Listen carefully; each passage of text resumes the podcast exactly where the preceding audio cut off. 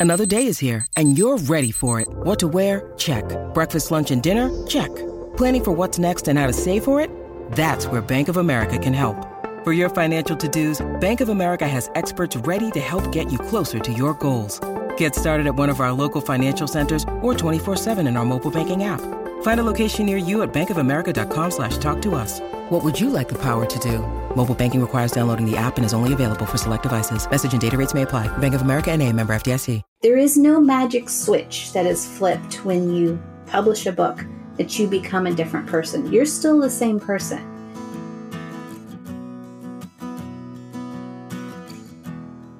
Welcome to Queries, Qualms, and Quirks, the weekly podcast that asks published authors to share their successful query letter and discuss their journey from first spark to date of publication. I am your host, author Sarah Nicholas, and literary agent Sarah N. Fisk.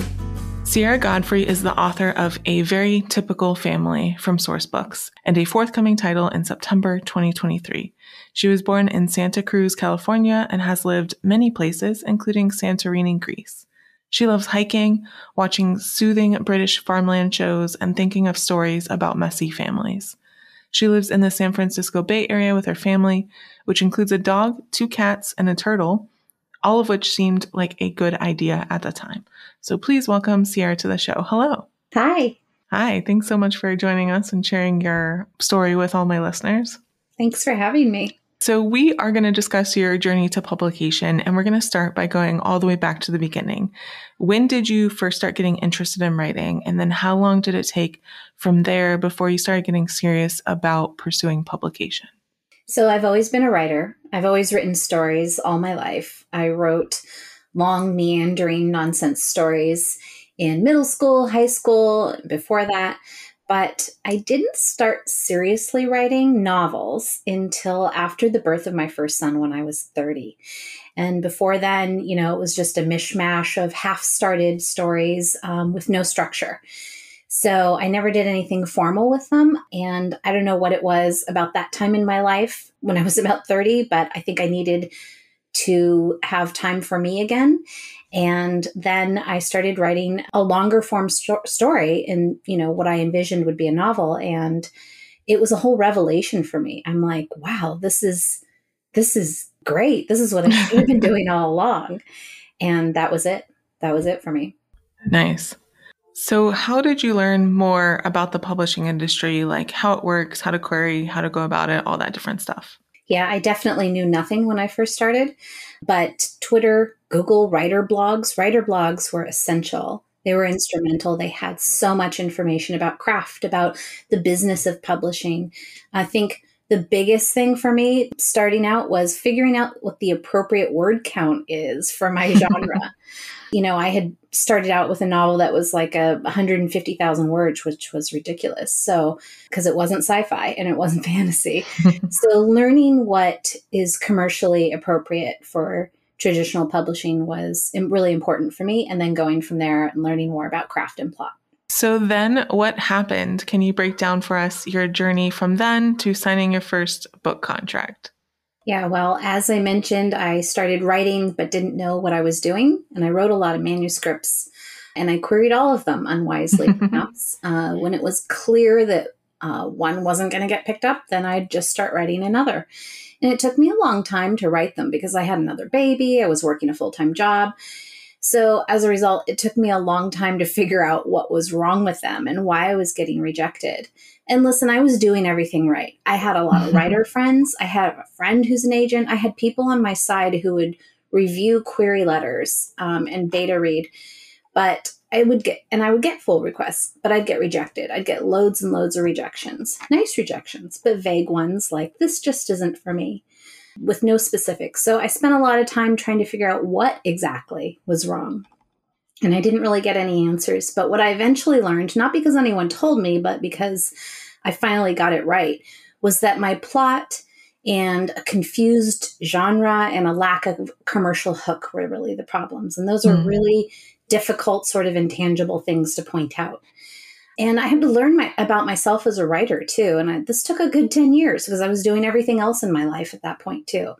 You know, I envy writers who get it right away but I needed longer and that's okay. And I I think a lot of writers don't get to hear that enough that you know sometimes it takes 10 years, sometimes it takes 5, sometimes it takes longer, sometimes it doesn't. Any length of time that it takes for an individual is okay.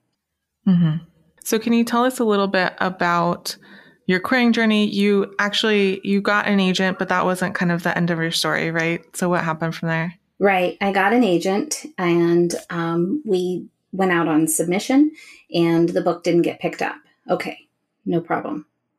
So I wrote another one and we were working on revisions to that when my agent let me know that she was leaving the uh, business, leaving agenting altogether. And that was, that kind of threw me for a loop. And I was like, okay, well, what do I do now?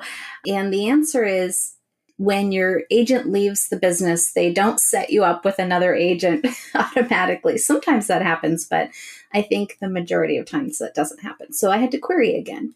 That was a really hard thing because it was like you have worked so hard, you've signed with an agent, the agent believes in you, and then you've got to start all over again. But this time around, I had a manuscript that was much more commercial and it was uh, much more attractive, I think. And I actually queried, I think, 12 agents and had six full requests and signed happily with my agent now, Melissa Edwards. So it was it was a much better situation and a happy ending there. Yeah. And then you went on submission with that new book and how did that journey go? That was great. We spent several months revising and uh, we went on submission and after about a month and a half, uh, we had an offer and it was great. And I loved the editor, loved the vision for it. And it was, now I've got the debut out. It's great because if you just focus on the tail end of your story, you got an agent and a month and a half after going on submission, you got a book deal, right? And that seems like so fast, but then you have to put all of the 10 years and losing the other agent and multiple manuscripts behind that. And that's how you got to the point where you could sell a book that quickly is by doing all of that work ahead of time. Yeah, that's right. And I think what's important to remember here is that it's really easy to see that end part of it. Oh, the book sold in a month and a half. But, you know, nowhere along the process did I think that, oh, I've got it now. Oh, I know what I'm doing now. I never knew what I was doing. it's luck and it's timing. Mm-hmm. It is time for the first cue of the podcast. Can you read your successful query letter for us? Sure.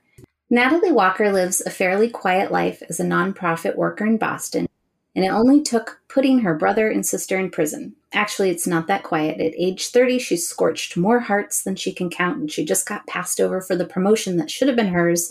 But those are the small things compared to the challenge of her brother and sister facing uh, what they face as ex cons. She wouldn't know because she's been estranged from her family since she imploded it 15 years ago.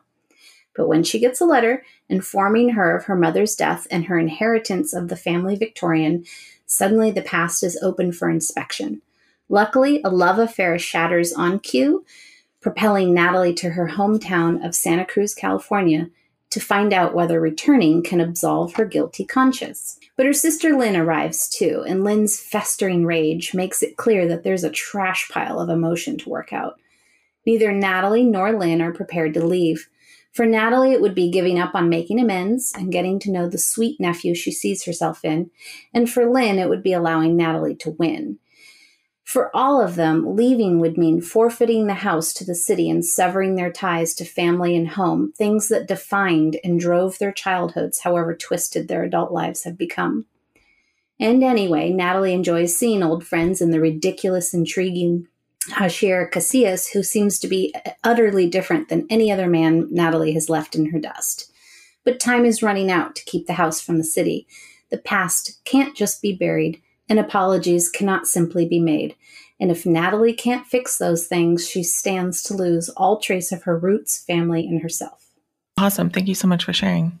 Yeah. So, how has your experience been since signing that first book contract? Especially let us know if there was anything that kind of surprised you along the way. Oh, there's loads of surprises. um, you know, I've had a great experience with my agent. Uh, she's sharp, incredible advocate for her clients, and a great business partner. Um, I didn't know all that right when I signed with her. You hope that's the case, um, but it was. It's great to have experienced that.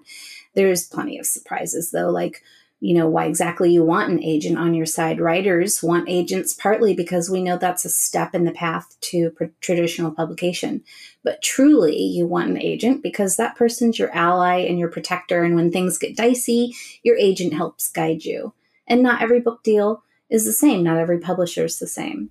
Mm-hmm. so as you know because you're a writer and an agent it's a unique relationship. So experiencing that and all the nuances that go into that business partnership has been really interesting.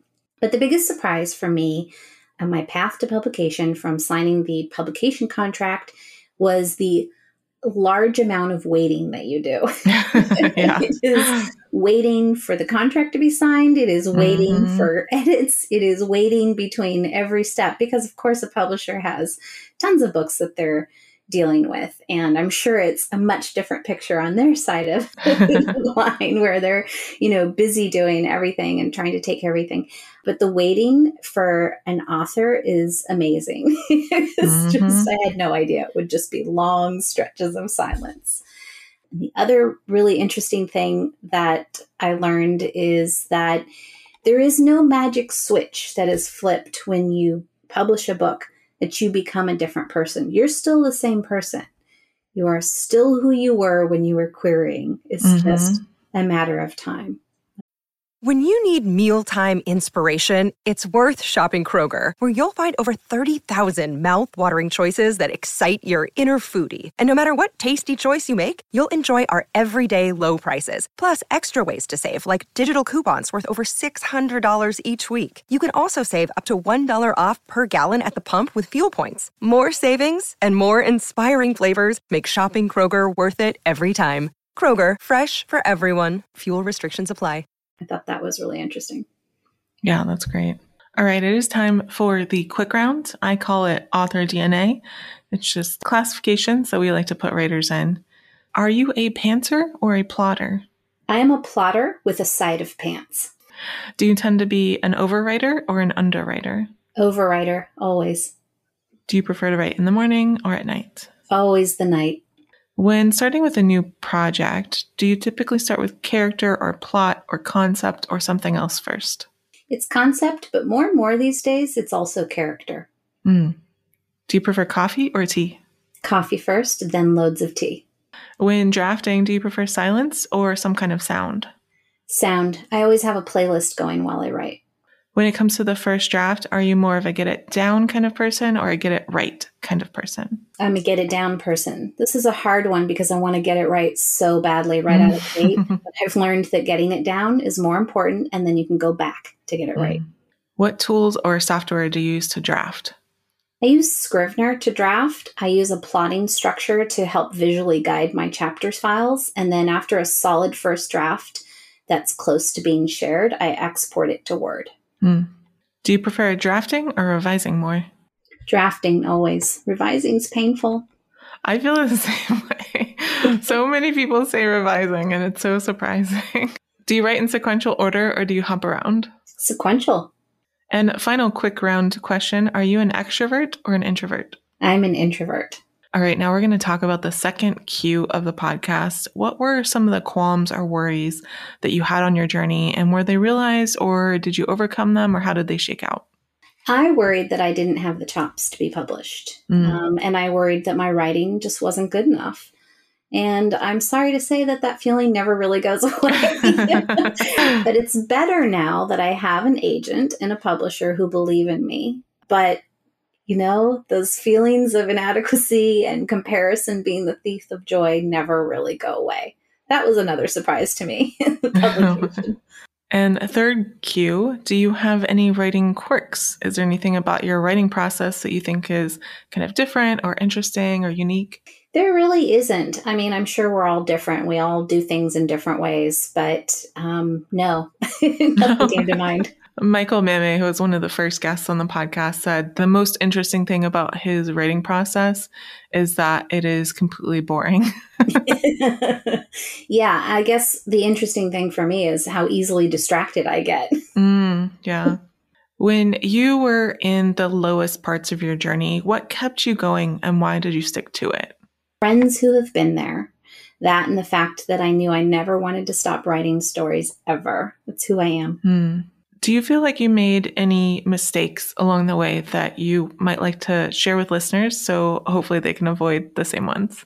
Well, obviously, I wish that I hadn't spent so many years querying without success, but probably it was a little bit of many different things, one of which is not taking the time to learn the market.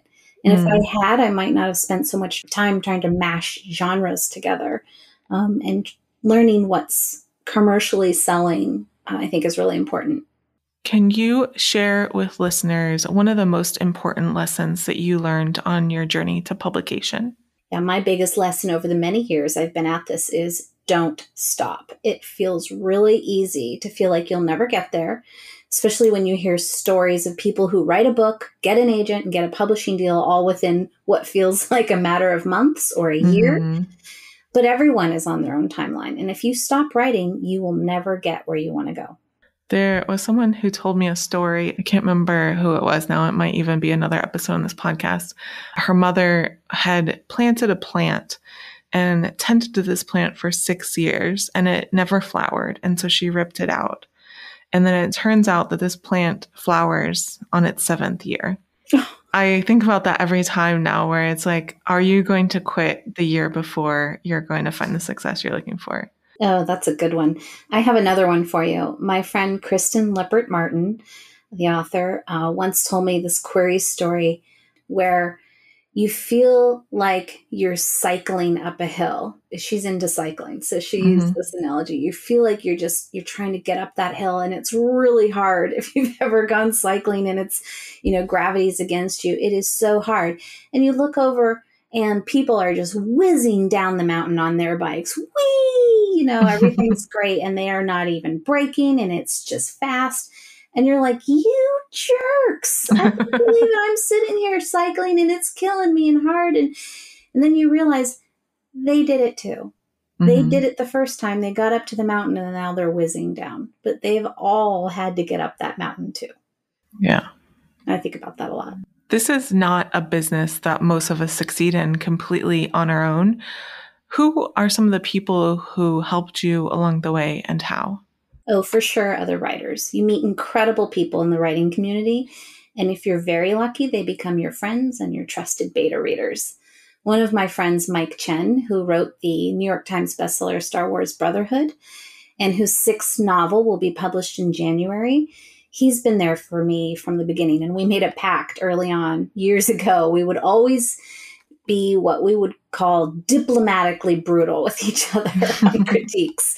We weren't playing around and we both wanted publication. And so, you know, the feedback we would give each other was bent in a way so that we would get there. It was intended so that we would understand what needed to change to fix it properly. Yeah, I actually just taught a workshop last night. And one of the things that I said was find critique partners who are not afraid to hurt your feelings if that's what needs to happen. Because those cheerleader critique partners are great, but yeah. also they're not going to help you improve a lot. Yeah. And the second part to that is when I signed with my agent, my second agent, I joined this incredible community of her clients, mm-hmm. and we're all really close. And we're all going through various stages of our careers and publication path. And we're able to share the knowledge at different levels, and it's been incredibly helpful. And we also all feel like we're experiencing something quite unique because we're all represented by the same agent. Um, so that group of writers is really special. And finding a group that you feel a real connection with and can build something with over time and over years is is magic. Mm. Can you tell us about the book that is coming out this September? Yes, it is called The Second Chance Hotel, and it's about a couple who meet in Greece after backpacking around Europe. her life is a mess and she's there to reset things before diving back into real life at home. But after too much Retsina, the couple is tricked into marrying each other and then they're gifted the hotel they're staying in, a hotel that they don't want that is in desperate need of TLC. They agree to keep the hotel open through the busy summer season, and in working together, they start feeling that spark of attraction. It's just that this was always supposed to be temporary, so they need to figure that out. Mm, nice. All right. Thank you, Sierra, so much for coming on the show and sharing your story with my listeners. Thank you so much for having me. Thank you so much for listening to this episode of Queries, Qualms, and Quirks. You can find the text of Sierra's query in the show notes, along with links to find out more about her and her books.